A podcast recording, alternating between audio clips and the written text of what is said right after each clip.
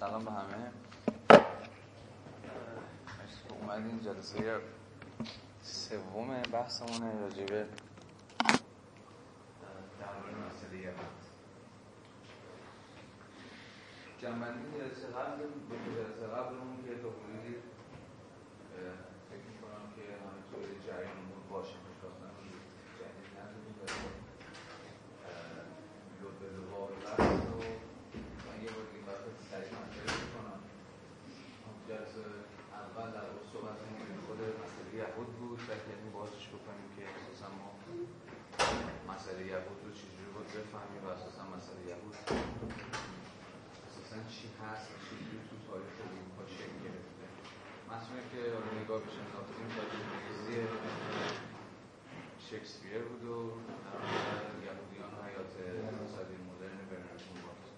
بنز کافی هم راجعش صحبت کردیم تا به اینجا رسیدیم که اساسا مسئله یهود راه‌حل‌هایی که مختلفی اجرای براش ساخته شد، راه‌حل‌هایی که اون راه‌حلی که در برابر بقیه راه‌حل‌ها تونسته هژمونیک بشه و خودش رو پیاده بکنه، خب همین دولتیست که ما ازش به عنوان دولت اسرائیل یاد میکنیم و در واقع قرار میده اساساً به عنوان راه حل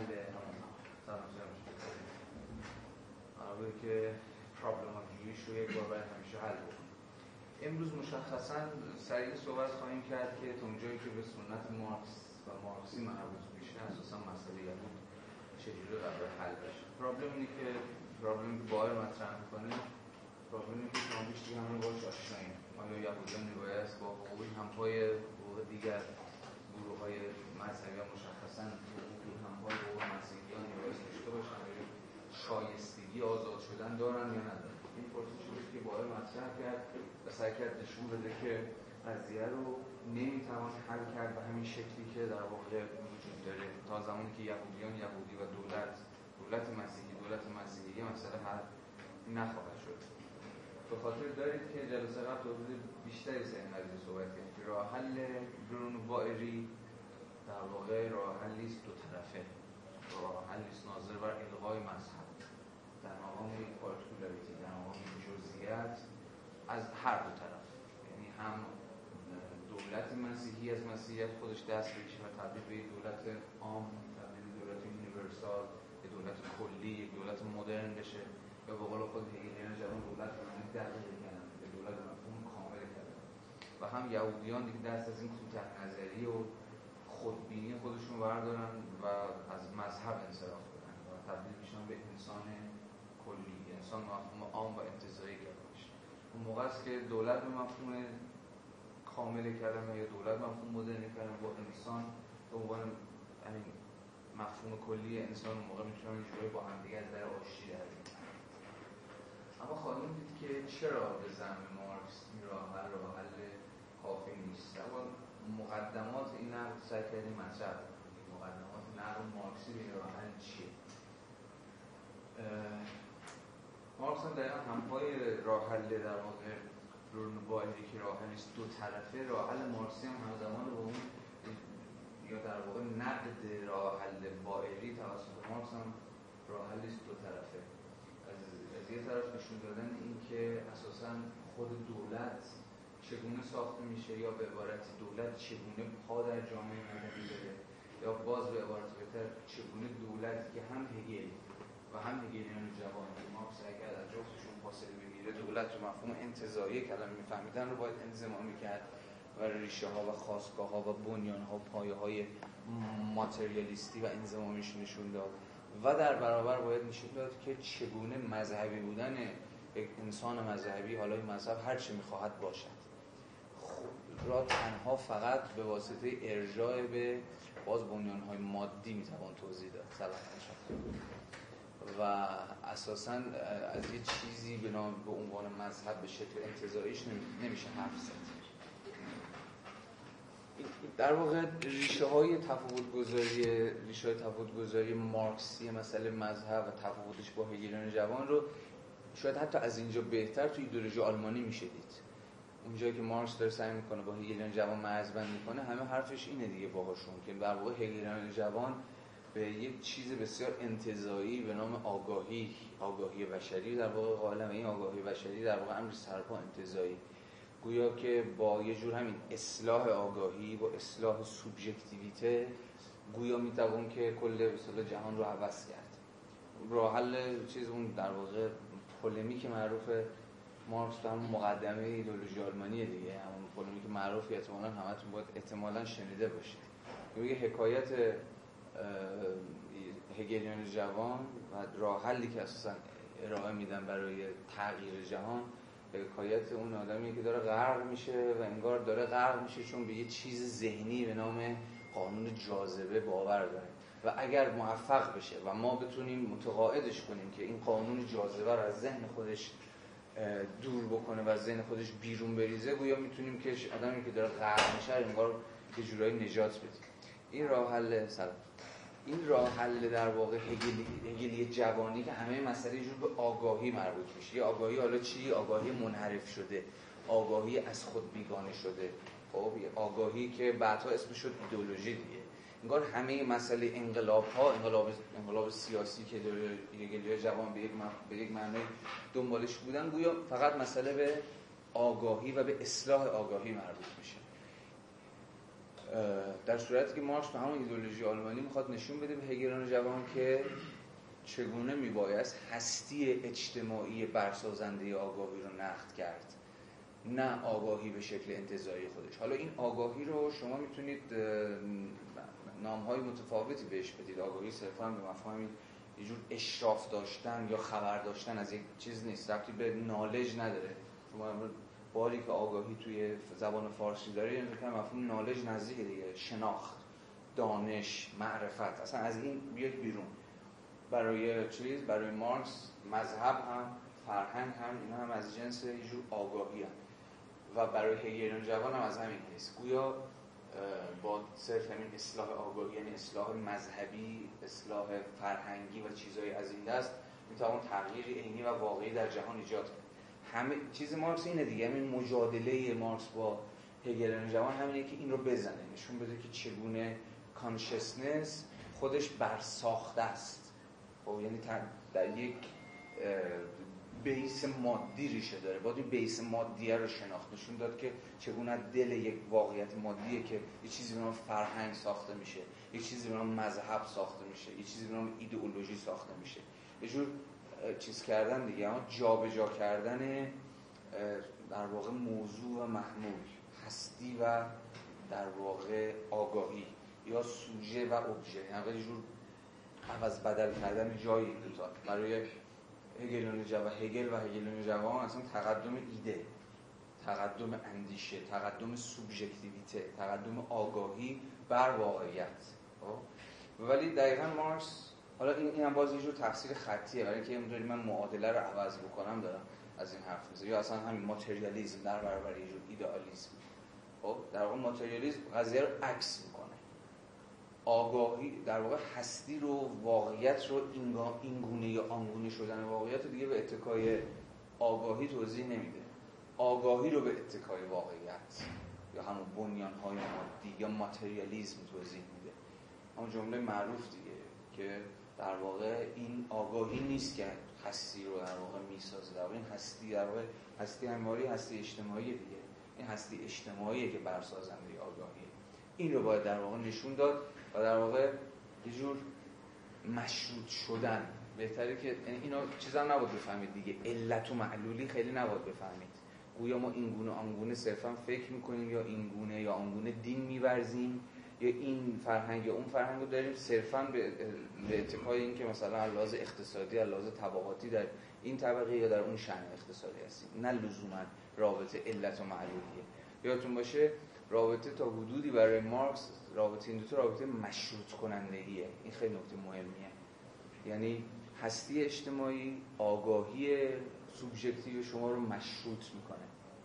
خب یعنی این با رابطه خطی علت و معلولی خب خیلی متفاوته و فرق میکنه و این خیلی نکته مهمیه، این خیلی باید حواستون باشه. این بحثمون تو جلسه اوله دیگه، جلسه اولی که صحبت کردیم روی تفاوت بین همین روی وبر و زومبارد صحبت می‌کردیم در واقع می‌خواستیم رو همین نکته دست بذاریم دیگه، که وبر در واقع وقتی داره از اخلاق پروتستان حرف میزنه، اخلاق پروتستان رو به عنوان علت سرمایه‌دارانه شدن به اصطلاح اروپا و آمریکای شمالی توضیح نمیده.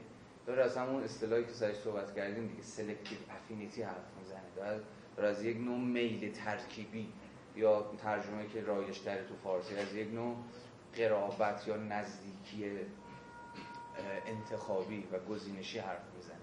اخلاق پروتستانی یه جور میل ترکیبی داره با سرمایه‌داری. خب یعنی یه جوری شرایط امکان سرمایه‌داری رو فراهم میکنه. خب شرط امکان فراهم میکنه، کاملا تعین بهش نمیده. یعنی فرق در واقع سخن گفتن از عوامل مشروط کننده با عوامل تعین بخش رو همین.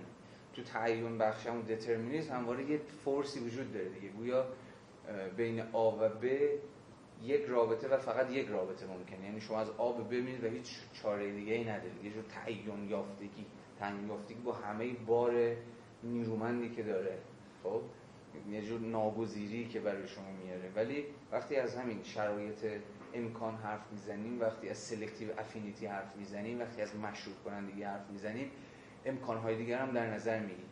خب در واقع این هستی اجتماعی مشروط میکنه آگاهی شما رو، ولی کاملا محتواشو پر نمیکنه. متوجه این هستی؟ این خیلی مهمه، یعنی شرایط امکان با تعین بخشی به محتوا کاملا با همدیگه متفاوته. فعلا همین تفاوت گذاری ها رو بتونید بکنید، یعنی مدام به رابطه علی، همین ذهنتون یاد بگیرید به رابطه علی مشکوک بشید، کفایت میکنه. خب حالا این کلاسیک ترین مثالش هم مثلا تو مسئله‌ای که حالا اخیراً من شخصا خیلی درگیر شدم، مثلا مثل مسئله خودکشی. ببینید مسئله خودکشی تعلیل کلاسیکی که هست، دقیقاً اینه که شما نشون میدید که چه شرایطی احتمالاً محقق باید بشه تا یه چیزی به نام خودکشی احتمالاً محتمل بشه، شرط امکانش. خب مثلا حالا دورکمی نگاه بکنید، مسئله به همبستگی، به آنومی و چیزهای از این دست مربوط میشه. ولی هیچ کس نمیتونه بگه در جامعه‌ای که مثلا به شدت آنومیک میشه یا به شدت بحران اقتصادی دچارش میشه، لزوما مثلا افراد به سمت خودکشی میل میکنن. نه، این صرفا که شرایط امکان فراهم میکنه، اما این شرایط امکانه لزوما تک تک سوژه ها رو به یک اندازه تحت تاثیر قرار نمیده. این the last instance، یعنی توی وهله نهایی باز یه خود سوژه باقی میمونه که با وجودی که این شرایط دارن روش کار میکنن و دارن روش عمل میکنن، حالا در قبالش تصمیم میگیرن دست به این کار بزنید، دست به این کار نزنید. ولی خب عواملی هستن که دارن روش اثر میکنن. خب این عوامل مؤثر رو ما توضیح میدیم، عوامل مؤثری که دارن اثرگذاری میکنن، ولی خب سوژه‌ای هست که میتونه در واقع سر از یه جای دیگه در بیاره، شرایط مهیا میشه، ولی خب همه باز دست به خودکشی نمیزنن. این خیلی نکته مهمه، یه جور نوع تحلیل رو متفاوت میکنه. حالی که تو مارکس هست، خب یه جور مارکسیسم ارتدوکس خیلی مایل به اینه که رابطه همین زیر بنا رو بنا دیگه، توی در واقع ترمینولوژی مارکسیستی ما از یه چیزی به نام زیر بنا، همون بنیان‌های مادی و شرایط اقتصادی اینها صحبت می‌کنیم، درباره رو بنا که میشه همین سوبژکتیویته، میشه فرهنگ، میشه دین، میشه دولت و خیلی چیزای دیگه. مارکسیسم ارتدوکس، یعنی ارتدوکس بودن مارکسیسم و همین جا میرسه که میخواد یه رابطه یک طرفه بین اینا برقرار کنه، گویا کاملا محتوای روبنا رو هم زیربنا تعیین میکنه.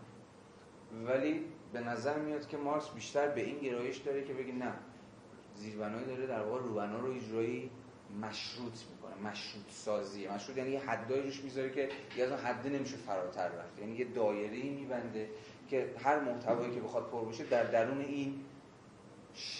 درون این فرم است، در درون شرایطی که فراهم شده، ولی لزوما محتوا رو بهش تعیین نمیده، لزوما تعیین نمیکنه که اگر شرایط اقتصادی چنین باشد پس لزوما ما با چنین یا چنان دینی مواجه خواهیم شد، یا لزوما با چنین یا چنان دولتی مواجه خواهیم شد.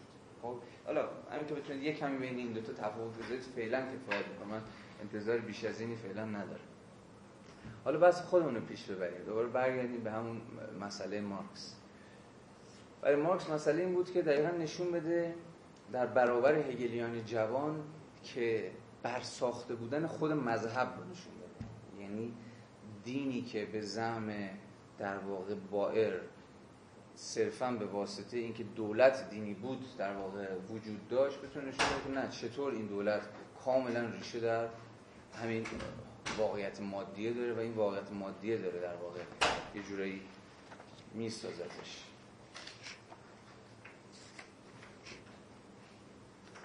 خب بذارید که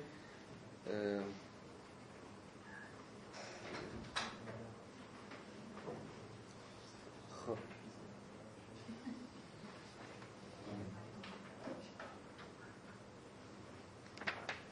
بذارید که تا اونجا که میبینم تعداد چیزایی کم بیشتر شده، یکم خوندن راحت میکنه کتابو. اگر بتونید صفحه 18 رو در واقع باز بکنید، اینا میتونید صفحه 18 بخش رو بخونید، خیلی مهمه. خب در واقع مارکس از اینجا داره وارد نقد چیز میشه، در واقع داره تلاش میکنه یه جور جامعه شناسی دین یا یه جور ماتریالیسم دین بسازه و نشون بده که چرا مذهب در مقام یکی از انواع آگاهی در واقع یه جور امر سوبژکتیو چگونه خودش امری است کاملا برساخته و میتوان و باید نشون داد که چگونه خود مذهب ساخته میشه و برخلاف ادعای در واقع بائری، مذهب لزوما با سکولار شدن دولت، با اینکه یه دولت خودش رو از مذهب آزاد بکنه، این مترادف با این نیست که انسان‌ها هم خودشون رو میتونن از مذهب آزاد بکنن. این دو تا پروسه متفاوته. مارکس میخواد همین رو نقد کنه، میگه آزادی سیاسی که احتمالاً به واسطه سکولار شدن دولت محقق میشه، یعنی دولت سکولار میشه، یعنی از دین خودش رو آزاد میکنه، اما این آزادی دولت از دین مترادف آزادی انسان از دین نیست. این دو تا پرابلم متفاوته یا دو تا مسئله متفاوته. این مسئله یه جوری مارکسیه، مارکس داره این قضیه رو به پرابلم تبدیل میکنه. تا قبل این ما اساسا چنین پرابلمی نداریم. هم جلسه قبل هم صحبت کردم، تو پرابلم لیبرالی مسئله با سکولار شدن دولت در واقع به انتها میرسه، یعنی حد مطالبه گفتمان لیبرالی در واقع همینه. چیه؟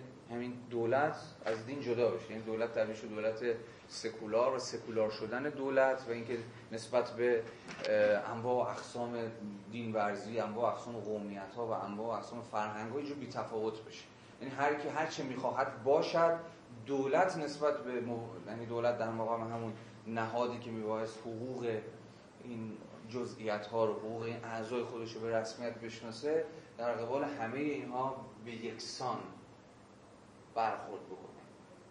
اما جایی در واقع نقد چیز جدی‌تر میشه، نقد مارکس ادامه پیدا میکنه، جایی که نقد لیبرالی به پایان میرسه که مارکس از نه آزادی سیاسی یا به عبارت بهتر نه فقط از آزادی سیاسی، یعنی آزادی سیاسی یعنی چی؟ یعنی جدا شدن دولت از دین، تبدیل مثلا دولت مسیحی به دولت مدرن، دولتی که دیگه مسیحی نیست یا مسیحیت رو به عنوان شرط برخورداری از حقوق دیگه به رسمیت نمی‌شناسه، یا دولت اسلامی دیگه مسلمان بودن اونم حالا احتمالاً با یک گرایش و یه تفسیر خاص بودن رو شرط برخورداری شهروندان خودش از حقوق شهروندی نمی‌شناسه.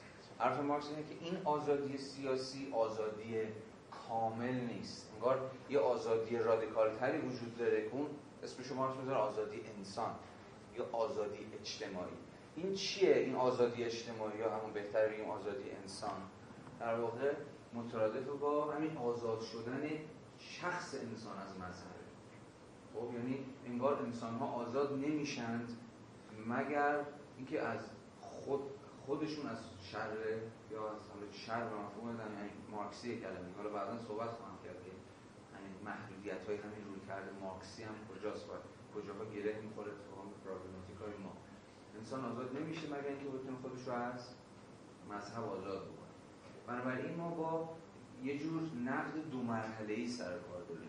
خب یعنی تا یه جایی مارکس همراهه، تا یه جایی میگه بله مسئله اینه که ما باید از آزادی سیاسی در واقع حمایت کنیم، ولی از یه جایی به بعد دیگه مارکس میگه نه، در واقع این کافی نیست، باید پیشتر رفت.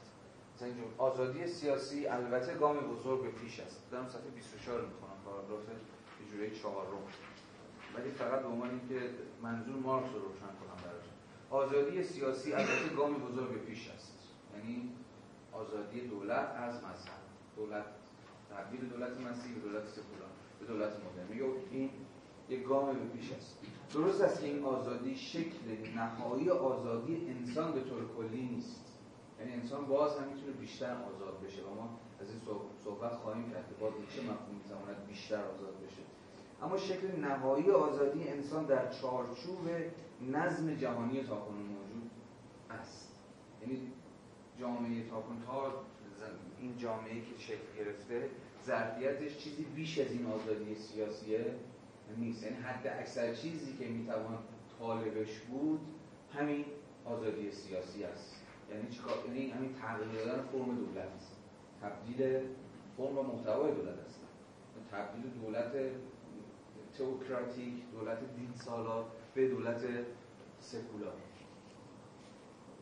روشن است که در اینجا از آزادی واقعی و عملی انسان سخن می‌گویم. خب این نکته مهمی دقیقاً جاییه که دیگه نقد مارکسی، نقد لیبرالیسم یه جورایی پشت سر می‌ذاره. جلسه قبل هم صحبت کردیم تا اونجایی که مثلا به ایران مربوط میشه، به جنبش‌های اجتماعی مثلا این چند سال اخیر و اینها مربوط میشه، افق به زبان حالا مارکسی افق بورژوا دموکراتیک دیگه، یعنی همه مسئله به مشخصا به خود دولت مربوط میشه، یعنی ما چجوری بتونیم فرم و محتوای دولت رو عوض بکنیم، بتونیم مذهب رو از دولت جدا بکنیم. گویا این قضیه همه بازی به همین افق مربوط میشه دیگه. خود جامعه مدنی در مقام بنیان دولت دیگه از چیز میفته، از تکوتا میفته، از نقد انگار توهی میشه، انگار دولت باید سکولار بشه تا بتونه جامعه مدنی رو، یعنی افراد جامعه مدنی رو آنچنان که هستند یه جوری به حال خودشون باقی بگذاره، یعنی میباید و این همون جاییه که باید اتفاقا دست به چیز زد دیگه. اینجاست که باید جایی که میشه از مارکس چیزای حالا زیادی آموخت. این رویکرد خیلی رویکرد ما حالا تو ادامه بهش میرسیم که به چه مفهومی حرف مارکس احتمالاً درسته و به چه مفهومی حرف مارکس، خود حرف مارکس هم حرف ناقصیه. حالا اینو تو جلسه امروز هم می‌کنیم تکلیفش رو روشن بکنیم. حالا مارکس حالا توی همین صفحه 17 به بعد موارد مختلفی رو نام میبره، یعنی یهودیان مثلا تو کشورهای مختلف چجوری مسائلشون متفاوته از همدیگه است، میرسه به کشوری که فکر میکنه که یه جوری که تکلیف خیلی از مسائل تو اون کشور روشن میشه، یعنی مشخصا امریکا.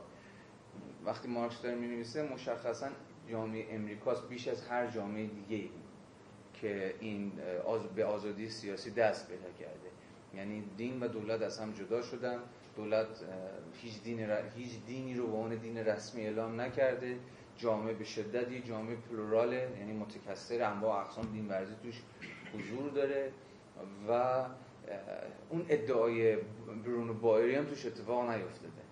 یادتون دیگه ادعای برونو بائری دقیقاً این بود که اگر دولت دیگه چیز بشه، دولت از حالت مسیحی خودش، از حالت مذهبی خودش انصراف بده و تبدیل بشه به دولت مدرن، دیگه خود مذهب هم از بین میره. گویا مذهب فقط تو زمانی وجود داره که در مقام امتیازات سیاسی و امتیازات دولتی وجود داشته باشه. این حرفی هم هست که مثلا ما خیلی میزنیم دیگه، میگیم مثلا همین انگار دست کم بخشی از باورهای مذهبی رو یا مذهبی نمایی رو نتیجه همین دولت تئوکراتیک میدونیم دیگه. یعنی تو زمانی که دولت مذهبی و به واسطه مذهبی بودن میشه از مثلا این امتیازات و در واقع حقوق برخوردار شد، خب خیلی مذهبی یا خیلی خودشونو مذهبی مینمایند. به محض اینکه این دولت دیگه تئوکراتیک نباشه، یعنی مذهبی بودن شرط برخورداری از یک سری امتیازاتی نباشه، انگار خود مذهبم دود میشه میره هوا. خب دست کم این خیلی چیز دیگه، یعنی خیلی توی رویکرد خیلی نظری خیلی غالب اینه. میشه نشون داد که تو بخشایی واقعا از این شکلی هست، یا توی طبقات اجتماعی این گونه هست، یا خود در واقع دولت تئوکراتیک حاکم تا چه حدی داره مذهب خاص خودشو داره میسازه به واسطه اینکه انگار فقط از مجرد مذهبی که شما میتونید تبدیل به یک شهروند بشه، شهروندی که واجد حقوق اینجور چیزاست. با این قضیه رو کلا تعمیم میده و میگه مذهب وجود داره فقط و فقط به این دلیل که دولت مذهبی وجود داره. دولت رو که بتونیم از مذهب جدا کنیم دیگر انسان مذهبی هم نخواهیم، در واقع وجود نخواهد داشت. اگر هم وجود داشته باشه دیگه آنچنان به حوزه خصوصی خودش محدود شده که دیگه هر گونه اهمیت سیاسی خودش رو از دست میده. حرف مارکس اینه که خیلی خوب، جامعه مثل جامعه آمریکا که آزادی سیاسی توش محقق شده، دولت سکولاره اما جامعه از اصل و اساس مذهبی، اینو چجوری باید فهمید و این چجوری باید توضیح داد؟ بنابراین از اینجاست که در واقع حرف مارکس اینه که رویکرد بائری جواب نمیده و آزادی از مذهب لزوما مترادف آزادی دولت از مذهب نیست. حالا صفحه 18 پاراگراف 4 خط 4 یکی از فشرده ترین مفاهیم مارکسیه که دقیقاً اینجا ما با یه جور جامعه شناسی، دین و اینجور چیزا سر کار داریم، خیلی به نظرم کمک میکنه به ما. اگر میبینیم که حتی در کشوری با آزادی کامل سیاسی، مشخصا منظور آمریکاست، مذهب نه تنها وجود دارد بلکه به شکلی سرزنده و نیرومند ابراز وجود میکند، این امر گواه آن است که وجود مذهب تضادی با کمال یافتن دولت ندارد. یعنی دولت میتونه کاملا کمال یافته باشه، کمال یافته دقیقا مفهوم سکولار شده، در واقع اجو همین کلی شده، یونیورسال شده. اما از آنجا که وجود مذهب نشانه وجود نقصی است، خب این خیلی نکته مهمیه. حالا اینجا به سری نقب خواهیم زد به فویرباخ، چون اینجا مشخصا مارکس روی شونه های فویرباخ وایساده داره حرف میزنه، اصلا این نشون میده که فویرباخ این قضیه رو چجوری میفهمه. اما از آنجا که وجود مذهب نشانه وجود نقصی است، سرچشمه این نقص را تنها میتوان در ماهیت خود دولت جست. ما دیگر مذهب را علت نمیدانیم. خب به یه معنایی داره و اصلا کل هگلیان جوان همین که صحبتش کرده بودیم دیگه، یعنی مذهب یعنی هر شکلی از آگاهی، هر شکلی دیگه آگاهی دیگه اون شأن برسازنده خودش رو نداره، شأن مؤسس خودش رو نداره. اونچنان که تو سنت اسپسیال ایدئالیستی قرار بود که اساسا خود جو واقعیت از خلال همین سوبژکتیویته ساخته بشه، از خلال آگاهی و هر شکلی از مذهب مهم شکلی از آگاهی دیگر مذهب را علت نمیدانیم بلکه آن را تجلی کوتاه‌بینی غیر مذهبی یا داخل پرانتز سکولار به شما می آوریم. یعنی همون یه جور باز دوباره جابجایی ایدئالیسم و ماتریالیسم. مذهب نه تنها علت نیست، خب بلکه خودش یه جورایی معلوله دیگه، یعنی خودش ریشه در یک عوامل دیگه داره، ریشه در اون چیزی داره که مارکسش بهشون میذاره کوتاه‌بینی غیر مذهبی، کوتاه‌بینی سکولار. حالا فویرباخ رو خواهیم خوند، ولی مارکس از فویرباخ آموخته که انسان مذهب را میسازد، مذهب انسان را نمیسازد. خب و باز از فویرباخ آموخته که هر چقدر انسان خودش ناتوانتر باشه خداش تواناتره. خب این چجوری باید فهمید؟ یعنی دقیقاً همین، یعنی همین کوتاه‌بینی یا محدودیت غیر مذهبی منظور همینه. یعنی انسانی که توی بنیان‌های زندگی واقعی خودش ناتوانه، خب یعنی عملاً ضعیفه یا کوچکه، خداش هم به همون اندازه بزرگتر خواهد شد. خدایی قدر قدرت و در واقع خدای متعال و توانا و انجام بزرگترین کارها. خب یعنی دقیقاً حرف مارکس اینه که اساساً چیز رو امر مذهبی رو باید با توجه به، حالا تو ادامه هم میگه، باید با توجه به همین زمینه غیر مذهبی توضیح داد. بنابراین محدودیت‌های مذهبی شهروندان آزاد را با محدودیت‌های غیر مذهبی آنان توضیح می‌دهیم. برای این عقیده نیستیم که آنان برای رهایی از محدودیت‌های غیر مذهبی، یعنی محدودیت‌های واقعی در دنیای واقعی، باید کوتاه‌بینی مذهبی خود را کنار بگذارند. باز می‌رسیم به هگلیان جوان که همه مسئله براشون چیه؟ همین یه جور اصلاح آگاهی است دیگه. و می‌دونید که اصلا روی کرده یه جوری هگلیان جوانی تا چه پایه اساساً بر فضای کل روشنفکری کل غرب حاکم شد. اساساً همین روشنفکر در مقام کسی که واجد یه جور روشنی فکر، واجد یک آگاهی در واقع کامله و وظیفه‌ای نداره جز همین اصلاحگری، اصلاح آگاهی. اساساً پارادایم حاکم بر روشن فکر در مقام سوژه فعال، سوژه‌ای که بیش از هر چیزی آگاهی بخشی میکنه دیگه. انگار که مثلا یک منبعی نوریه که همین داره این نور رو میتابونه تا اون بر اون چیزایی که تاریکن یا اون چیزایی که به واسطه تاریکی ما نمیبینیم به اصطلاح به دید بیاد. خب تا همین الان میشم اساسا همین اینتלקچوال و اینتלקچوالیتی و اینتלקچوالیسم و اینا همواره با همین سنت تعریف میشده دیگه. یعنی کسی که کنشش همین کنش آگاهی و اگر هم کنشی میکنه و اون کنش هم تأثیری بر جامعه میذاره، این کنش از خلال یه جوری همین آگاهی بخشی است. حالا آگاهی بخشی از خلال احتمالاً بیشتر از هر چیزی از خلال همین متن و سخنرانی و اینجور چیزا اتفاق میفته دیگه. یعنی روشنفکر در مقام آگاهی بخش، نه روشنفکر در مقام فعال سیاسی، در مقام کسی که یه جورایی وارد چیز میشه، عملاً دست به پراکسیس عینی و دست به یه پراکسیس واقعی میزنه. این خیلی نکته چیزیه، خیلی نکته جدیه. این هم از همون جاست که بعدها در داخل خود مارکسیزم بود که این تز، حالا مشخصا تو مارکسیزم لنینیزم بود که روشنفکر جای خودش رو به چی داد؟ به انقلابی حرفه‌ای، به کسی که بسنده نمی‌کنه به یه جوری اصلاح آگاهی. جهان مادیه و جهان واقعیه و این جهان واقعی رو می‌واسه به شکل واقعی در واقع تغییر داد. همین جمله معروف چیز دیگه، حالا اینو بنا داشتم که جلسه بعد بخونم ولی اینجا به کارمون بیاد. سلاح نقد نمیتواند جای انتقاد با اسلحه را بگیرد. اون مقدمه عناصر فلسفه هگله. قدرت مادی را باید با نیروی مادی سرنگون کرد، اما نظریه نیز همین که توده ها را فراگیرد به نیروی مادی تبدیل می شود. نظریه زمانی توده ها را فرا خواهد گرفت که به دل توده ها بنشیند و زمانی به دل توده ها خواهد نشست که رادیکال باشد. حالا فارغ از این، پس برای مارکس مسئله چیز نیست، مسئله همین یه جور مادیت پیدا کردن نظریه است. نظریه تو اون حالی که از جنس یه جوری همین دیسکورسه، از جنس همین گفتاره، انگار کاری از پیش نمیبریم، ماست گره بخوره به واقعیت مادی، ماست متریال باشه.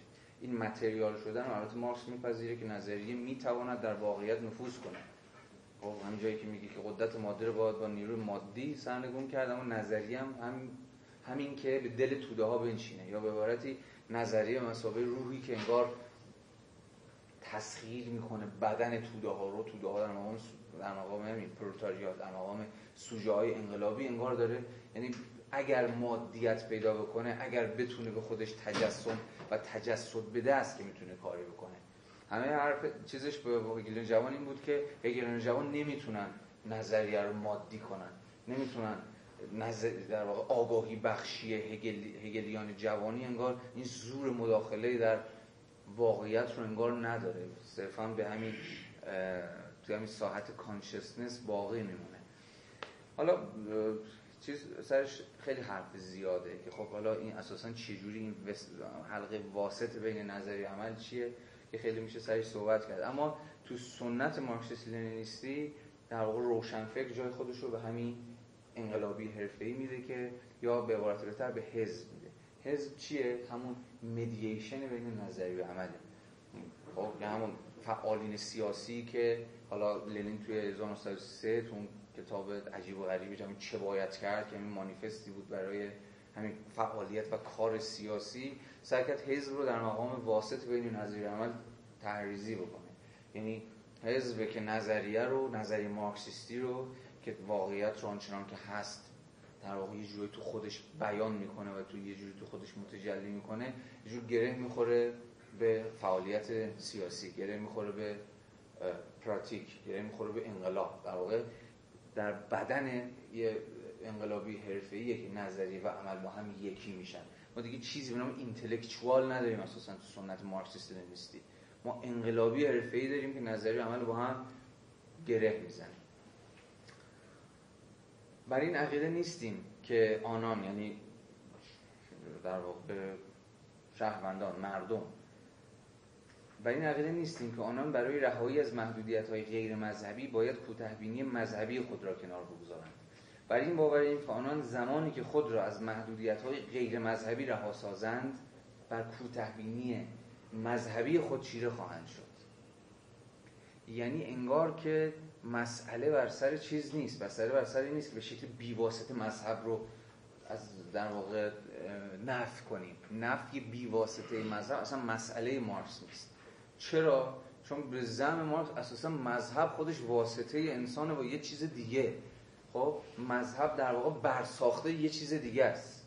خب اون یه چیز دیگه چیه؟ خب حالا خیلی میشه نام‌های متفاوتی براش گذاشت. مارکس نام‌های متفاوتی براش میذاره. شما بگید که شرایط مادی، بگید که ساختار طبقاتی، بگید زیربنا یا هر چیزی. اما مهم همین برساخته بودن خود مذهبه.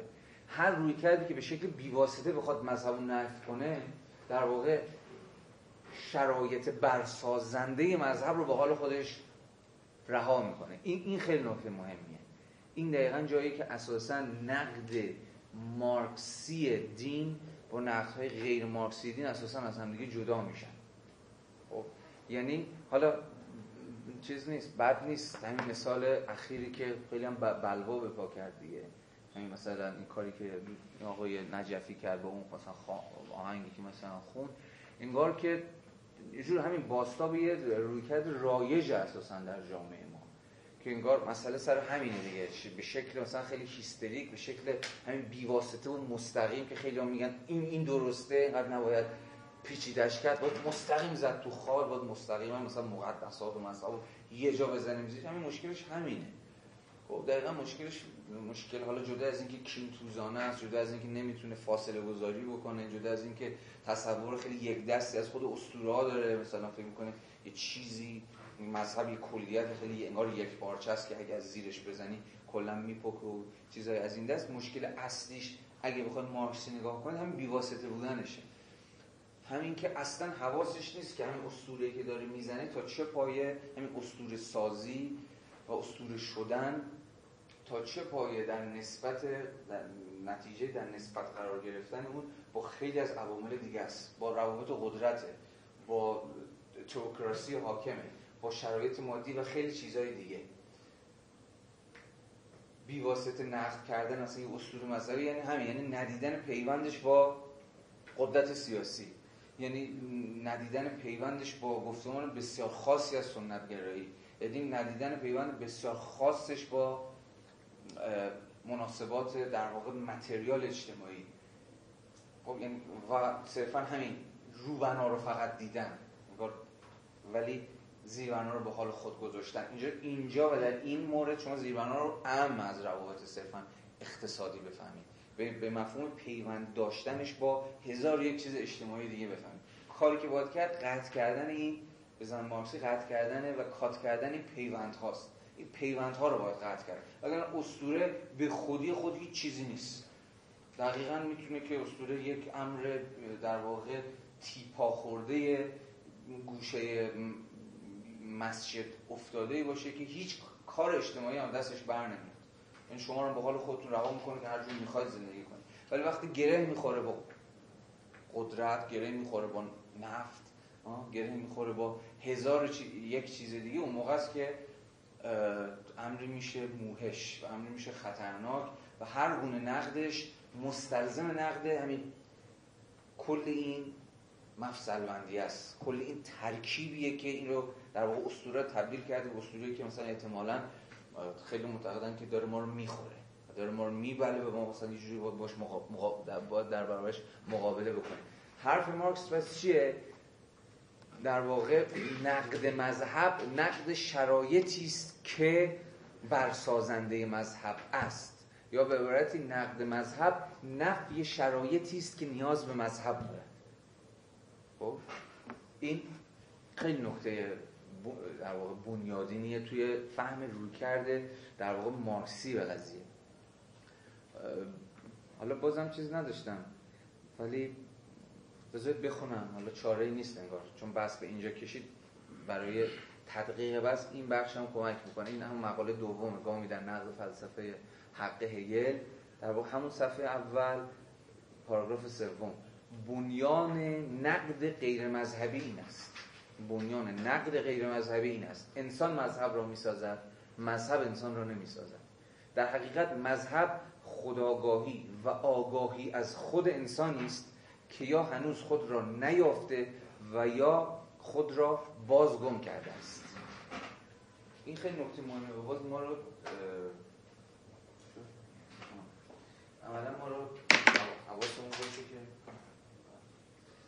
باشه که از دو نفر بحث کنیم، چون ریشه های مارکس اینجاست و به نظر من یکیش هم اینجاست، کانت و همون ریشه های کانتی مارکس همیشه یه جور گم و گور میشه، همه بیش از اندازه که نخود در که مارکس جور یا شکم دیگه نماد بیرون میخواد کسی تردید نداره، ولی پیوندهای و بنیانهای کانتی مارکس مثلا که گم و گور من روزی که من به بنیان کانتی مارکس صحبت میکنم بکشم فویرباخ دقیقاً دلیل این متن. در حقیقت مذهب خودآگاهی و آگاهی از خود انسانی است که یا هنوز خود را نیافته و یا خود را بازگم کرده است.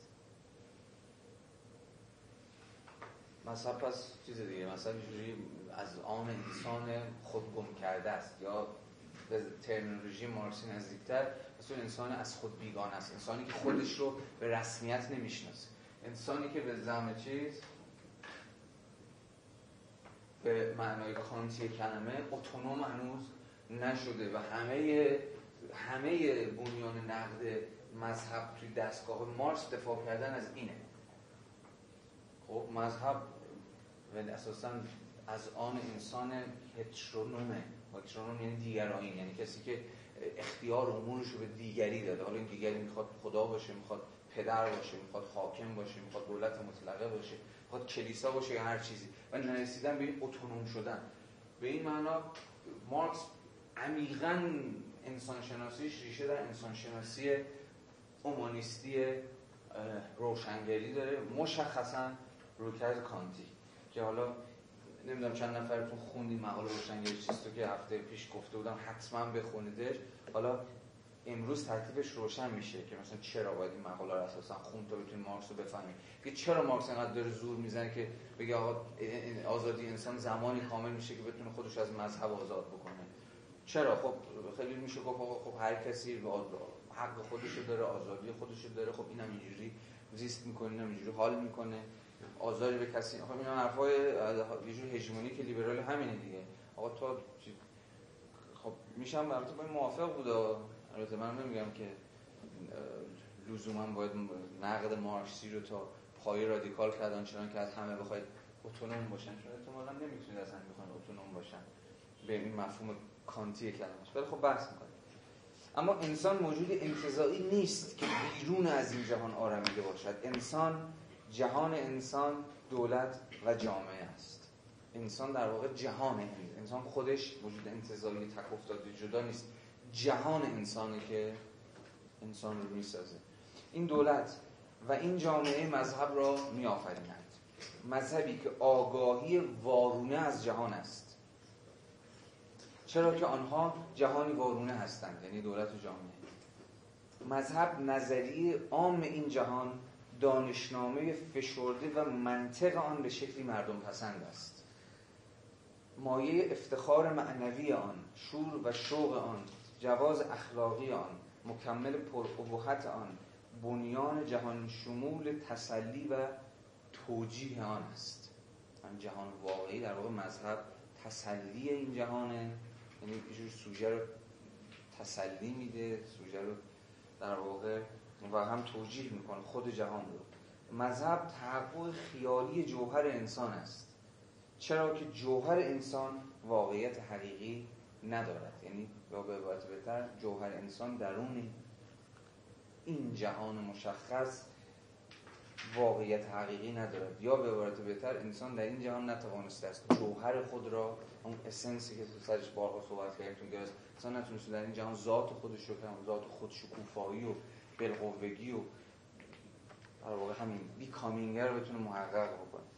بنابراین مبارزه با مذهب مبارزه غیر مستقیم با جهانی است که مذهب رایحه معنوی آن است. رنج مذهبی هم بیان رنج واقعی و هم اعتراض بر ضد آن است. مذهب آه مخلوق ستم دیده، احساس جهانی بی احساس و روح یک جهان بیروح است. مذهب افیون توده است. حالا همینجا این جمله رو این بخشتون همتون حالا جسته گریخته اینجا و اونجا شنیدید، اصلا روح یک جهان بیرون احتمالاً تون کتاب توصیف فوکو از انقلاب ایران احتمالاً دیدید که انقلاب ایران میگه روح یک جهان بیرون و مفهوم تو داوینا که خب زیاد به کار رفته. اما همه اینها رو نباید به شکل کلیشه ها و شکل شعار فهمید که خب خیلی به کار میره همین مذهب افیون تو داست.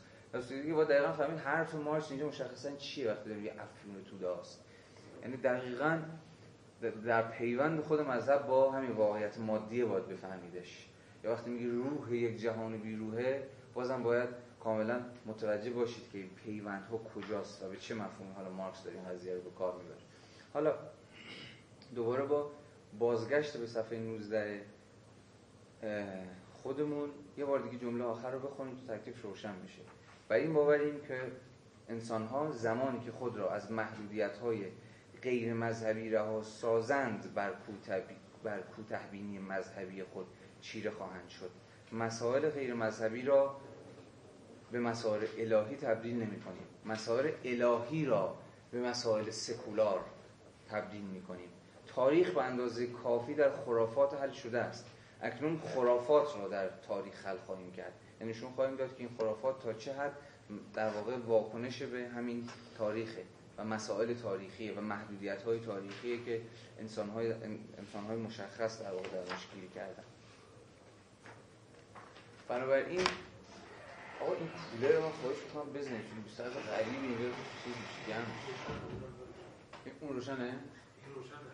اون ضعیفه. اون اگه میتونی اذیت میشن، کیا اذیت میشن؟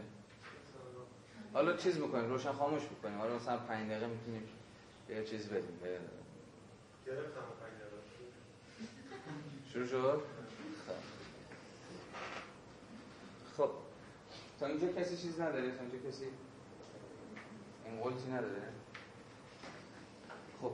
بذارید در کنارش دو تا متن رو خیلی سریع بهش نگاهی بندازیم و در واقع تا رویکرد مارکسی در واقع مشخص بشه. مارکس اینا ریشه چیزش تو کجاست، ریشه ادعاش تو کجاست.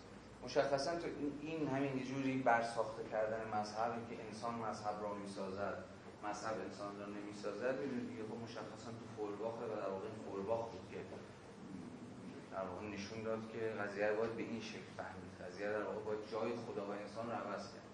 در واقع همین جمله اول چیز، جمله اول این کتاب اصول فلسفه آینده که جمله مهمیه و مسئله بر سر اینه که فویرباخ مدعی این بود که باید الهیات رو، تئولوژی رو به آنتروپولوژی تقلیل داد یا استحاله داد. الهیات در واقع چیزی نیست جز انسانشناسی. به چه مفهوم؟ چرا الهیات هم در واقع انسانشناسیه؟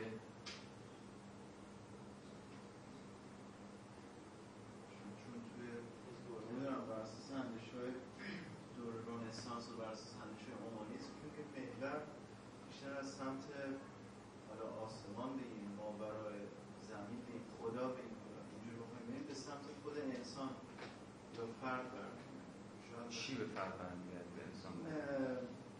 محوریت اندیشه جهانی اصلا. آره ولی حواستون باشه ما داریم، یعنی کاری که فویرباخ کرد و مهمه و بعد مارکس ادامهش میدن و خب مسیرش رو عوض می‌کنه اینه ها، ریداکشنه، یعنی جور تقلیل دادن یا تحلیل کردن، فروکاستنه با همه بار منفیش. مثلا همه بار منفیش هم ما میگیم تقلیل گرایی، همه بار منفیش هم شما لحاظ کنید. الهیات به انسان شناسی، یعنی کار فویرباخ دارن همین بود دیگه، می‌خواست نشون بده که چیزی که تا امروز به عنوان الهیات ما میشناختیم در واقع چیزی نیست جز یک از شاخه‌های انسان شناسی. چرا دقیقاً عقل روشنگری منشأ الهیات رو چون که از بالا بدونه خب از پایین میدونه، بنابراین الهیات در واقع آوردن یه سری روابط انسانی به آسمان در واقع روش‌های ما یکیه.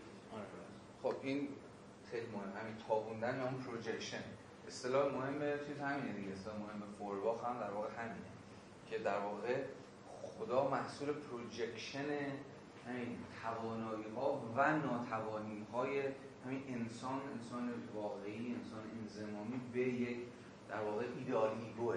در واقع خدا چیه؟ یک ایدئال ایگو، یک من آرمانی یا یک انسان آرمانی شده است. در واقع برای شناخت الهیات، داشته ها و نداشته های الهیات در واقع باید جور انسان رو شناخت، چون از انسانه و از همین توانایی و ناتوانی هایشه که اصلا چیزی به نام الهیات ساخته میشه. اون الهیات تبدیل میشه به یکی از شعب انسان شناسی به این در واقع مفهوم. یه بخشایش رو بخونیم، به نظر من خیلی بخشای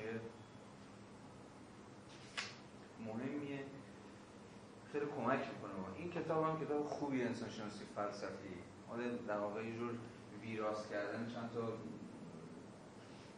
در واقع نوشته متفرقه هست که حالا به آدم‌های مختلفی ازشون یه چیزایی توش هست، از جمله از خود فویرباخ. بخش بسیار مهمی از همین اسنس آف کریستیانیتی، همین ذات مسیحیت، یه چکیده نظر چیزی، چکیده نظر فویرباخه که یک صفحه اصلا فقط سریع بخونم، نگاه بکنید که تا چقدر ریشه‌های فویرباخی مارکس اینجا روشن میشه. ابژه شناخت یا موضوع شناخت انسان چیزی جز ذات خود او نیست که موضوع شناسایی او واقع شده است. خدای انسان همان گونه است که انسان او را می‌اندیشد و مراد می‌کند. خدا خدای انسان، آنچنان که این انسان که انسانی در دل یک تاریخ انضمامی این خدا رو می‌اندیشه، بهش فکر می‌کنه و می‌سازدش و بهش تغییر میده. خدای انسان همان اندازه ارزش دارد که خود او ارزش دارد و نه بیشتر. آگاهی بر خدا آگاهی بر خویشتن انسان است. شناخت خدا شناخت انسان از خویشتن است. انسان را از روی خدایش می‌شناسیم و خدایش را نیز از روی انسان. این هر دو یکیست. آنچه برای انسان خداست همان روح اوست، روح انسان، نفس اوست، قلب اوست. آنچه برای انسان روح، نفس و قلب اوست همان خدای اوست. خدا همان ضمیر آشکار شده، همان خود به سخن در آمده انسان است. دین پرده برداری شکوهمندی از روی گنج‌های پنهان آدمی است. تصدیق باطنی ترین اندیشه های اوست، گواه آشکار بر اسرار عشق اوست. البته اگر دین و خدا آگاهی را به خداگاهی انسان تعبیر کنیم، نباید چنین پنداشت که انسان دیندار نیست، مستقیما از خویش آگاه است و آگاهی او بر خداوند همان آگاهیش بر ذات خود اوست، چرا که ماهیت خاص دین بر همین ناآگاهی استوار است. خیلی نکته مهمیه. یعنی هر چیزی که این عمل خیلی عمل ناآگاهانه‌ایه. یه جور ما اول خدا آگاهی داریم، ولی خدا آگاهیه که بعدا به خدا آگاهی تبدیل خواهد شد. برای شروع کرده چیز، شروع کرده هگلی هم در واقع جور هنر و دین و فلسفه و اون سه تا از شکل‌های همین ابژکتیو، اسپریت، روح عینی. ازش بحث کردیم دیگه. هر کدوم یه جور شکل‌های تکاملی هستن که روح به خودش می‌گیره. هنر به شکل خیلی به نسبت دین و فلسفه شکل بدویه، آگاهی روحانی، و بعد دین و بعدن فلسفه است که تکلیف این ماجرا روشن میشه که در واقع خدا چیزی نبوده جز خود من، جز خود انسان.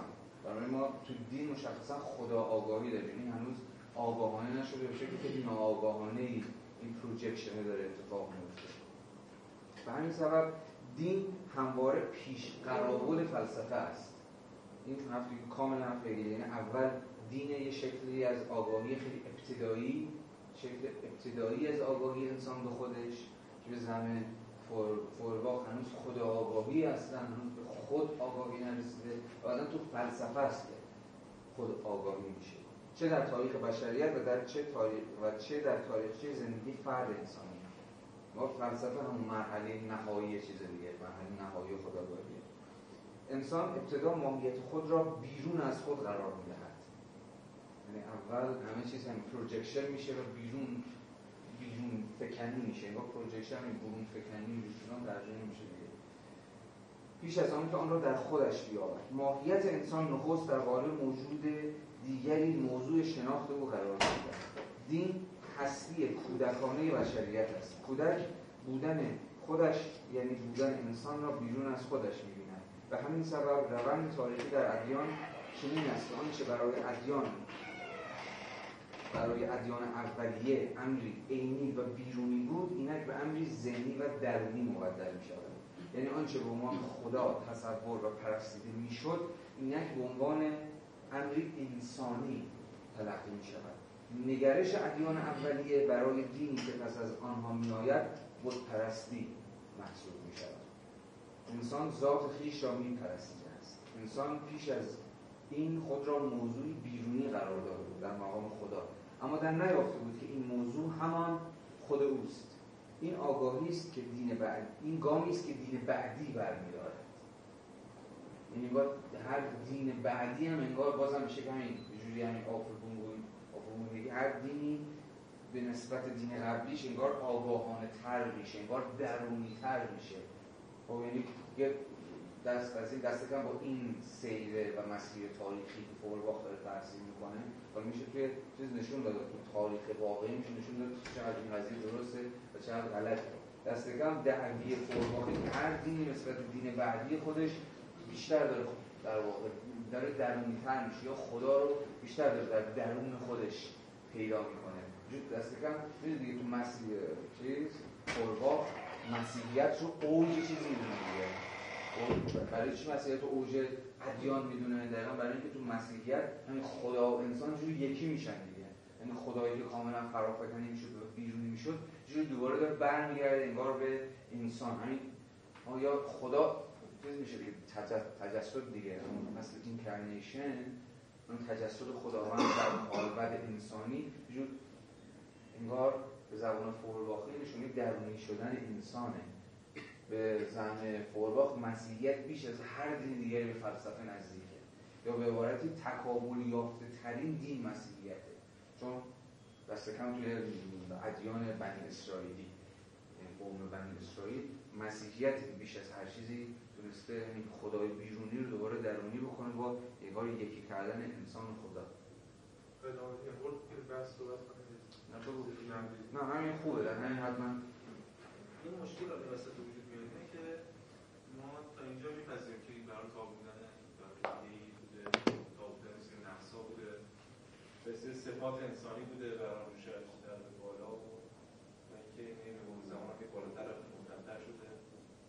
اما این نکته است که این اون برای قضیه الهیات یا خدا را اگه ما تبیین بودیم انسان ما این برای دچار مشکل میشیم. یعنی انسان رو فویرباخ خیلی توفر می‌بینه. انسان هر چی هست توی انسانه و انسان یه چیز توفره به مشخصی که واجده ذاتیه و این ذاتش حالا تابیده شده بر جهان، حالا به شکل خیلی انحرافی یا غیر انحرافی آگاهانه یا ناخودآگاهانه، و اینکه این در واقع هر چی به دعوا در خود انسان و اصلا فراموش میکنه که این انسان ذاتی نداره و انسان ذاتا هم سلیه که در ساختارهای روابط اجتماعی قدرت فلان فلان اصلا تعریف میشه و این الهیه تفاوت شده اینه. یه از وقتی تابیده میشه بعد دیگه برنمیگرده به صرف انسان تقابلیه میشه، چون جنس جهان برای دیگه از روحه. یعنی الهیات مستقل میشه، الهیات جهان رو میسازه. بنابراین از جای به بعد یه جوری که این الهیات چون زایده ذهن جهان درست تقلیل شده انسان باید انسان ها میشن ابزار الهیات. اما برای اینکه سر زبان میاد، زبان ما وجود اولیمانی وسیله، بعد برای سوسور حداقل به ما یاد داده که نه ما ابزار زبان میشیم، از جای به بعد زبان غالب میشه.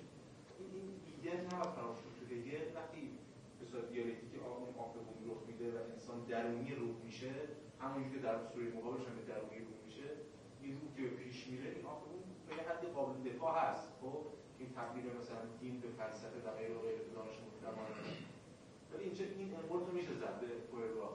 این نقلی که خود مارکس هم تا اونجوری من اطلاع دارم سعی می‌کنه این قضیه رو با درونی کردن انسان در مناسبات اقتصادی حل کنه، این اشکالی که فویرباخ نتونسته بکنه.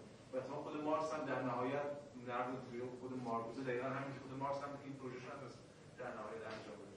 این چیزا آره این نکته درستیه. مشخصاً فویرباخ به یه جور روانشناسی اساساً انسانی میرسه در برابر مارکس که نهایتاً سر از اینو جامعه شناسی تاریخی انسان در میاره. تو تزای فویرباخ هم چیز 8 دقیقاً همینه دیگه، میگه دقیقاً مسئله و مشکل فویرباخ در اینه که از یک انسان مفهوم انسان کلی و انسان انتزاعی و انسان نوعی نوعی حرف میزنه و انگار که برای چیز عملا گرایش رو داشت دیگه مشخصا فویرباخ که باید روانشناسی انسان رو انگار تحلیل کرد، انگار اینکه این انسان ناتوانایی خودش رو فرا میفکنه به یک موجود، به یک ایدئال ایگو، یا همون من ایدئالی که همه این ضعف‌ها و نواقص رو داره حل میکنه، انگار یک مسئله کاملا روانشناختیه. خب هنوزم خیلی قویه دیگه، هنوزم خیلی از رویکردهای متأخر اساسا خدا رو و ساخته شدن خدا رو با ارجاع به در واقع ضعف‌های روانشناختی بشری در واقع توضیح میدن که انسان همواره احتیاج به یه موجود کاملی داره که بتونه نواقص خودش رو در اون موجود کامل اساسا حل بکنه. ولی این تناقضی با ریشه ماتریالیستی تفکر فویرباخ نداره. چی؟ تناقضی با ریشه ماتریالیستی تفکر فویرباخ نداره. به یک معنی نداره، چون دقیقاً ماتریالیسم دقیقاً میتونیم از بشین بگیم ماتریالیسم روانشناختی هم داریم و مشخصاً من فکر کنم قضاوت عجولانه‌ای نکردیم. اگر بگوییم فویرباخ مشخصاً یه جوری دست کم تو مسئله تقلیل الهیات به انسان شناسی، همین انسان در واقع مد نظر فویرباخ انسان مشخصاً چیزه سایکولوژیکاله، نه سوسیولوژیکال. خیلی مهمه. یه فرآیندهای ذهنی هست که انسان از اون حالی که انسانی دست به این کار خواهد زد. خب انگار خیلی چیز براش مهم نیست. انگار مهم نیست که خدای چیز متفاوته، مثلا خدای این قوم با خدای آن قوم و این تفاوت خدایان چگونه باید توضیح داد. همه حرف مارکس اینه دیگه. دیگه اتفاقا این چیزی که این تقلیل بله همه چیز نیاز با این توضیح داده بشه. خب اما خود این باید با چی توضیح داده بشه؟ خب همه مسئله بر سر اینه. اگر چیزی به نام اسنس وجود، خب اسنس میتونه مسئله رو حل کنه، همون ذاتی که حالا محمد هم گفت. خب عملاً انگار چیزی اساساً وجود نداره. ما جلسه اول هم خیلی سرش بحث کردیم روی اینکه تا چه حد اساساً مارکس پا میده به رویکردهای اسنشیالیستی. اما اگه اسنسی وجود داشته باشه، خب این اسنس میتونه هر چیزی باشه دیگه. مشخصاً برای فویرباخ این اسنس، این ذات انسانی، یه ذات روانشناختیه. انسان از اون حالی که واجد این خصلت‌های روانشناختی هست، خدا رو میسازه. خب اما برای مارکس این اسنس اگر اساساً وجود داشته باشه، بحث هم کردیم، اسنسیست کاملاً اجتماعی دیگه، یعنی خود اسنس رو باید توضیح داد، چون اسنس همون جاییه که دست کم تو فلسفه کلاسیک جایی که دیگه خودش لزومی نداره توضیحش بدی، خودش همه چیز رو توضیح میده. خب انگار یک خصلت‌هایی، یک ویژگی‌هایی تو اسنس هست که از اون حالی که این اسنس این ویژگی‌ها رو خودش تولید می‌کنه، خودش انگار همون علت توضیح دهنده است. این گونه یا آن گونه شدن چیزها به ذاتشون برمیگرده. ذات مثلا آب در اینه که در فلان درجه بشوشه، ذات انسان در اینه که خدا رو بسازه. خب اما تفاوت اسنس مارکسی اونجوری که من میفهمم و فکر میکنم قابل دفاع هم هست با اسنس به اصطلاح فویرباخی تو همینه که خود این اسنس دوباره باید توضیح داده بشه، خودش توضیح دهنده نیست. و حالا تو ادامه خواهیم رفت شکافی که باید خود مارکس تو خود انسانی ایجاد میکنه و دقیقا نشون میده که خود این انسان چگونه شکاف خورده است و در واقع ما چیزی به نام انسان سر کار نداریم.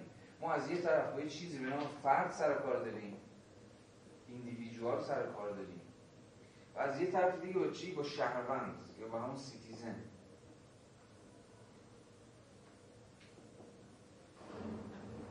برای مارکس انسان از درون پاره شده است اصلا. حالا صحبت ما جلوتر میریم و نشون میدیم که به چه مفهوم خود انسان هم برای مارکس یک کلیت یک پارچه نیست. درست از آزادی انسان حرف میزنه، ولی این انسان خودش یه موجود پیشاپیش چیز نیست، موجود منسجم یک پارچه نیست. در دل دست کم جوامع بورژوایی مشخصاً در فرد ایندیویدوال عضو جامعه مدنیه، خب یا جامعه مدنی مفهوم هگلیه کلمه‌اش که اینجا باید یه نیم نگاهی به عناصر فلسفه حق بندازیم و اساساً با سنت جامعه مدنی آشنا بشیم.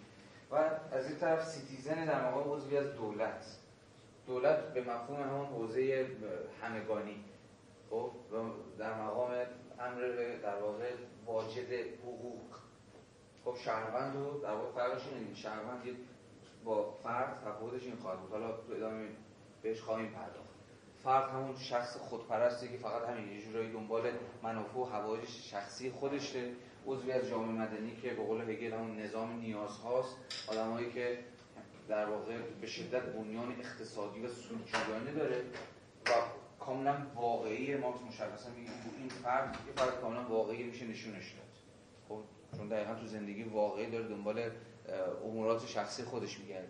اما در مقام شهروند عضو دولت یک موجود انتزاعیه، یعنی واجد یک حقوقیه که جدا از اینکه در عالم واقع چی هست واجد این حقوق در واقع میشه و همه کارش اینه که حالا ته این درباره مسئله یهود اینگونه تموم میشه که این دو تا چجوری باید با هم یکی بشن، دوباره چجوری فرد انسان بتونه شهروند انتزاعی رو دوباره به درون خودش بکشه و خود این هم فقط باز با تغییر همین مناسبات واقعی و مناسبات الان مناسبات واقعی و مناسبات مادی در واقع ممکنه.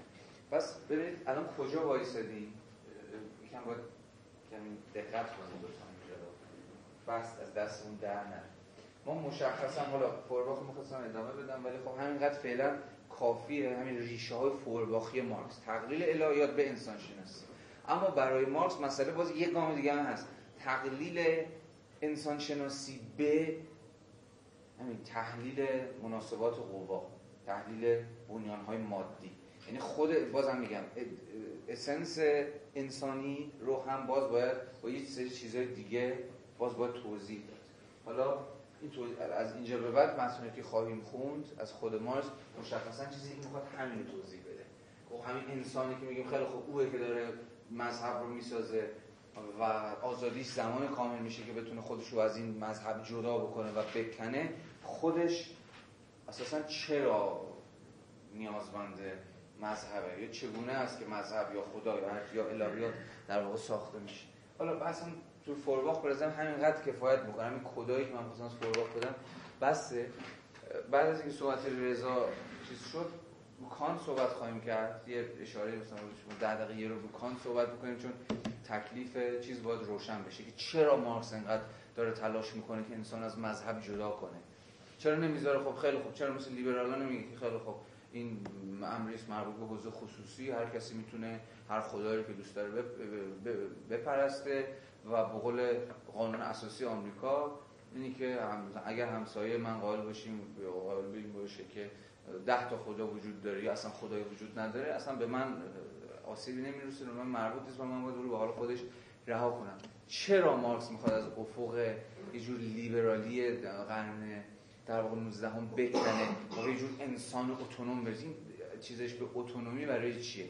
اینو من فکر می‌کنم فقط با ارجاعی به اساس سنت کانتی میتونیم تا حدودی بفهمیم که الان بهش می‌پردازیم. ببینید من فکر یه خورده اشکال ترجمه وجود داره، یعنی این تفاوت این اساس نزد مثلا فویرباخ با مارکس یه خورده تو ادبیات فارسی نمیشه با فارسی تو ادبیات خاورمیانه یه خورده مشخص‌تر خب میشه مثلا تفکیک قائل شد بین جوهر و فطرت. فطرت بشه منافع ممکنه مثلا ما اراده کنیم که اون فطرت همون اساس همون ذاته، درسته که اینا هم تفاوتن. وقتی مثلا توی ادبیات مذهبی و ادبیات دینی و میگن فطرت یعنی اینکه یک موجود یک سوژه دارای یک اساس ثابته و این تغییرپذیر هم نیست. من اون چیزی که حس می‌کنم فویرباخ که به این تغییر ناپذیر بودن نظر داره، یعنی اینو اینکه مثلا انسان چون خودش ضعیفه میاد یه خدایی برای خودش میسازه این جزء ذات انسان میاد، ولی اساس نزد مارکس یه چیز کاملا متغیر، یه چیز تاریخیه. شما حتی اگه مثلا همون انسان فراتاریخی هم که بریم بررسی کنیم نزد مارکس بشه انسانی فراتاریخی توی دست نوشته‌های اقتصاد فلسفی اشاره میکنه، به انسانی اشاره میکنه که توی جامعه بی طبقه داره زندگی میکنه، زندگی اشتراکی داره و به خاطر هستی اجتماعی کاملا اون اسانسش متفاوت شده ولی در این حال این اسانس ثابت رو نداره. یعنی این اسانس نسبت به شرایط تاریخی، شرایط اقتصادی، تولیدی متفاوت کاملا میشه بودن دگرگون میشه. همچین نگاهی رو فویرباخ نداره نظرم. خب ببین این کاملا برمیگرده ربطی به ترجمه نداره، این مناقشات درونی بر سر خود مفهوم اسنسه. یعنی مسئله نیست که یه عده‌شون مثلا ترجمه کردن فطرت، یه عده ترجمه کردن ذات، یا یه دی حالا قضیه پیچیده‌تره، یه دی ترجمه کردن سرشت، یه دی ترجمه کردن طبیعت، یه دی ترجمه کردن مثلا همین جوهر، نه ربطی به این نداره. مناقشات درونی هست، مثلا سنت‌های در واقع ارسطویی به این سمت دست کم اونجوری که من میدونم، حالا محمد اینجا بیشتر میتونه کمک بکنه ما خود مفهوم اسنس از مفهوم ارسطویی به این سمت تا رویکردهای متأخر ضد اسنشیالیستی مناقشه درونی خود مفهوم اسنس، یعنی اصلا خود اسنس رو چجوری باید بفهمیم. حالا چیزی که تو گفتی به یه معنی درسته.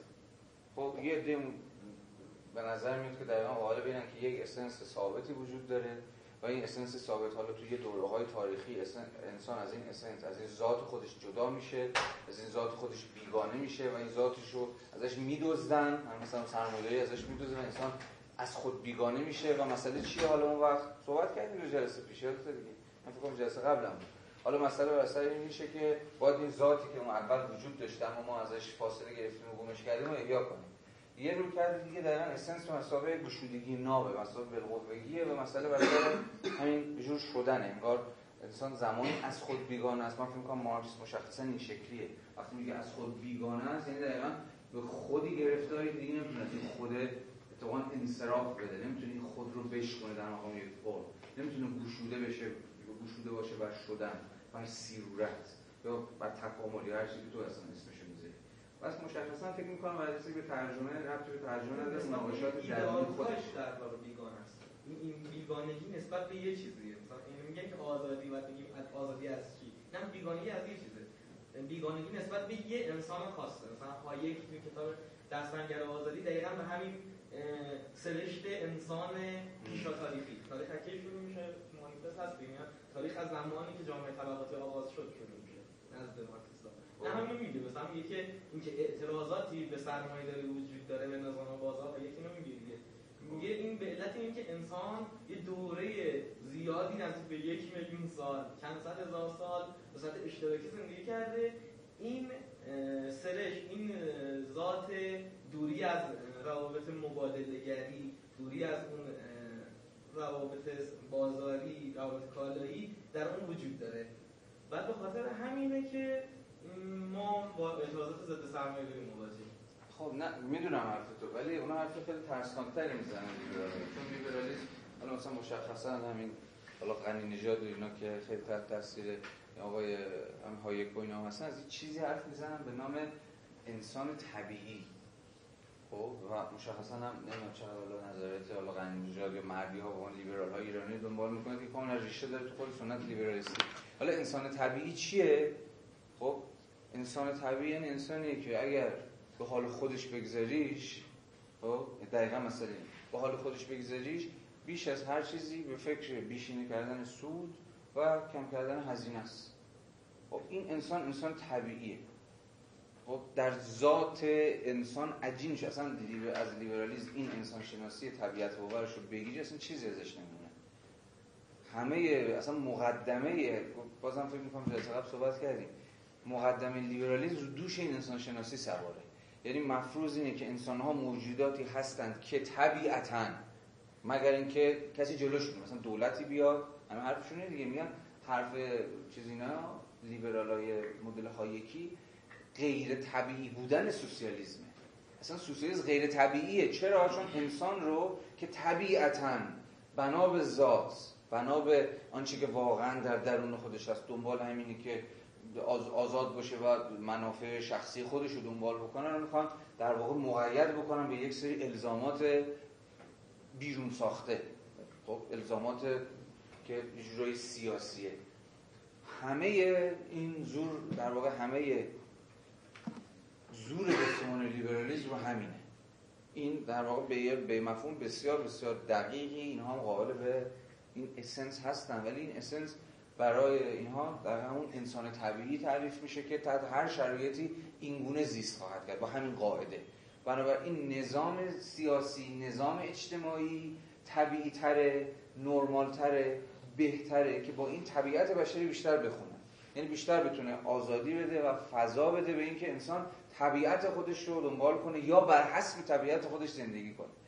و به نظر اینها لیبرالیسم و نظام لیبرالی که مداخله دولت کمترین حد خودش رسیده باشه، در واقع طبیعی ترین اساساً دولته. اساساً اینها دقیقاً به یک جور جامعه طبیعی باور دارن و این رو نچرال هم نیچر واقعاً میشه نشون داد. خود نیچر هم با اسنس همین نشون داد که چجوری اینا با هم کاملاً نزدیکن به هم دیگه. بنابراین این خیلی نکته مهمیه، ولی برای آدمی مثل مارکس دقیقاً مسئله اینه که زیرا به همین رو بزنه، زیرا به این انسان طبیعی رو بزنه. یعنی اصلا چیزی به نام انسان طبیعی اساساً وجود نداره. گرچه یک مفهومی تو مارکس هست، که تا حدود خیلی زیادی در واقع همین کار انسان طبیعی گفتمان لیبرالی میکنه، اما با یه توضیحات دیگه. اون همون انسان نوعیه دیگه، برخلاف انسان طبیعی لیبرالی که کارش همینه که حواسش به کار خودش و دنبال بیشینه سازی سود خودشه، انسان نوعی گفتمان مارکسی کاملا برعکس، انسانی است که در پیوند کاملا وثیقی با دیگران، یک انسان اجتماعی، پیوندهای محکمی با بقیه داره، اساسا موجود منفرد منزوی تک افتاده‌ای نیست و میپذیره که حیاتش و زندگیش اساسا و بنیادن یک زندگی سوشیال و کامیوناله، یک زندگی اشتراکی و اجتماعی و بیش از هر چیزی میخواد وفادار بمونه به همین زندگی اشتراکی و اجتماعی. نقدش به حقوق بشر همینه دیگه که مفروض حقوق بشر باز دوباره همین این انسان، انگار انسان منفرد طبیعی همین اینه دیگه، این فرد، همین فردی که خیلی به انسان طبیعی به مفهوم لیبرالی یا پارتیکولاریتی مفهوم هگلیش، پارتیکولاریتی در اون جامعه مدنی که فقط حواسشون به خودشونه، نمیبینن پیوندشون با کل رو و بنابراین چون حواسشون نیست باید در واقع یه جورایی اینا رو به هم گره زد تا حیات کلی جامعه بتونه محقق بشه و کلیت جامعه و انسجام و ارگانیسم جامعه جلوی حفظ بشه. اتفاقا داریم که کل حقوقش رو این بنا شده بدون اینکه حواسش به انسان نوعی باشه. انسان نوعی برخلاف فرد و برخلاف حتی شهروند انسانی است که تصدیق میکنه پیوندهای اشتراکی خودش با دیگران.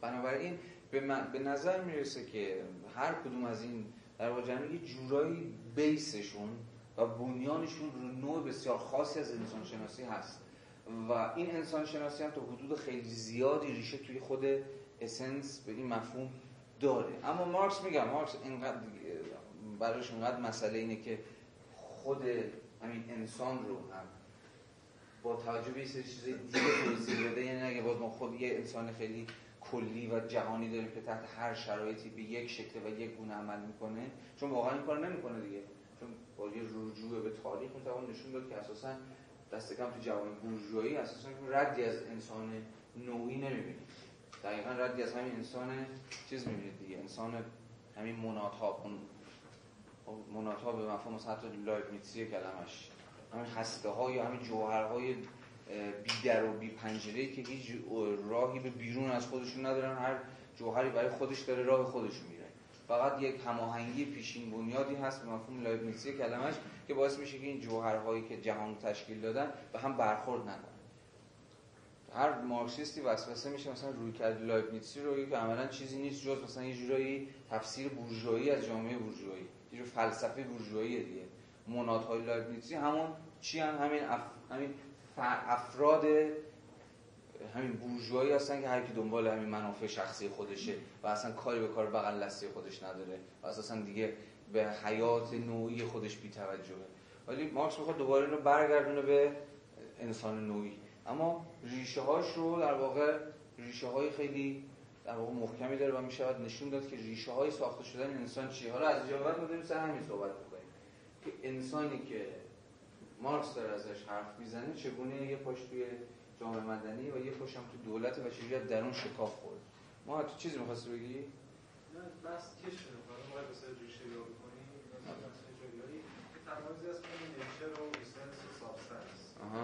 تاریخی تو یه جایی که تاریخ یکی میشن، مثلا تو ارسطو یکی میشن، تو اسپینوزا یکی میشن. ولی در واقع این بحث که اینا می‌کنن، مثلا روشن هم راست می‌گی، اونجایی که در واقع دعوا بین فویرباخ و هگل ذات داره جفت اینا رو شرط نمیده، داره آدم ترجمه گفتی ترجمه نداره، یکی ذات رو اصلا بیکامل میبینه، یکی ذات رو یه جور بینگ میبینه، یکی ذات رو ثابت میبینه تو پر میبینه، یکی ذات رو در مناسبات هم قرار. اونجایی که مارکس اتفاقا چیزی که هگل گرفته ممکنه چیزی از هگل گرفته که این ذات انسانی چه غیر هرچی این ذات اجتماعی تاریخیه، این ذاتش اجتماعی خیلی مهمه، به چه فرقی داره با ذات مثلا اجتماعی تاریخی ذاتی که تو اسمش داریم جوهر چیزی که واسطه خودش تعریف میشه بعد توی فویرباخ هم انسان چیزی که خودش رو تعریف می‌کنه به تو هگل و بالاخص مارکس اینو نیست انسان چیزی که واسطه بیرون تعریف میشه مثلا این دعوا هم میشه مثلا واسه ترم میتونم بشه ولی مثلا بحث ارتباط با اونم نداره میخوام از طرز شما مشخص میگه خب فویرباخ آفرون قبول نداشت دیگه به طور کلی دیالکتیک هم رفته علاوه بر اصلا نرسیده بود به اون که قبول نشده اصلا نگاهش نرسیده بود به این فراروی از ذات سنتی نگرده بود اصلا فویرباخ نگاهش به انسان نگاه کاملا روانشناسی مثل ایگوئیستای نسل اول و فروید چیزی فراتر از اصلا فویرباخ رو موجود حالا خیلی میشه سر 700 میباید یه جوری فویرباخ اصلا حتی پیش کانتیه یعنی تو همین جستار حالا ما یه بحثی داشتیم سال قبل روی تزای مشخصا تزای فویرباخ مارکس مفصل سرش بحث کردیم و بخشی از همین کتابو خوندیم نشون دادیم که تا چه پایه حتی فویرباخ میره پیشا کانتی اساسا بحث میکنه و اساسا به یه چیز خیلی سفت و سختی برای همین واقعیت با همین که تابع انگار مفاهیم نیست انگار هیچ نوعی از سوبژکتیویته بهش فرم نمیده قاعده این خیلی بس مهمه که حالا دست کم بعد از کانت کسی نمیتونه ادعا کنه که یه چیزی به نام واقعیت وجود داره که مستقل و فی حد و فی ذاته یعنی به خودی خود در برابر هر نوعی از سوبژکتیویته مقاومت میکنه به هر حال اساسا واقعیت شدن واقعیت یا به زبان کانتی طبیعت شدن طبیعت مستلزم همین مداخله و یه جوری ترکیب شهود حسی از این طرف و مقولات فاهمه از این سمت دیگه است. برای فویرباخ یه گام میره جلوتر یا به عبارت یه گام میره عقب‌تر کل مقولات فاهمه رو یه جوری نفی میکنه و یه چیزی به نام شهود انگار محض داره دفاع میکنه که همین ماتریالیسم ناب. یه ماتریالیسم نابی که دیگه هیچ سوبژکتیویته‌ای و هیچ ذهنیتی نمیتونه بهش فرم بده خودش انگار هر فرمی رو میشکونه اونقدر این ماتریالیسم نیرومنده و این واقعیت آنچنان نیرومنده که شما در برابر هر شکلی از فرمدهی توسط سوبژکتیویته مقاومت میکنه حالا این بحث خیلی طولانیه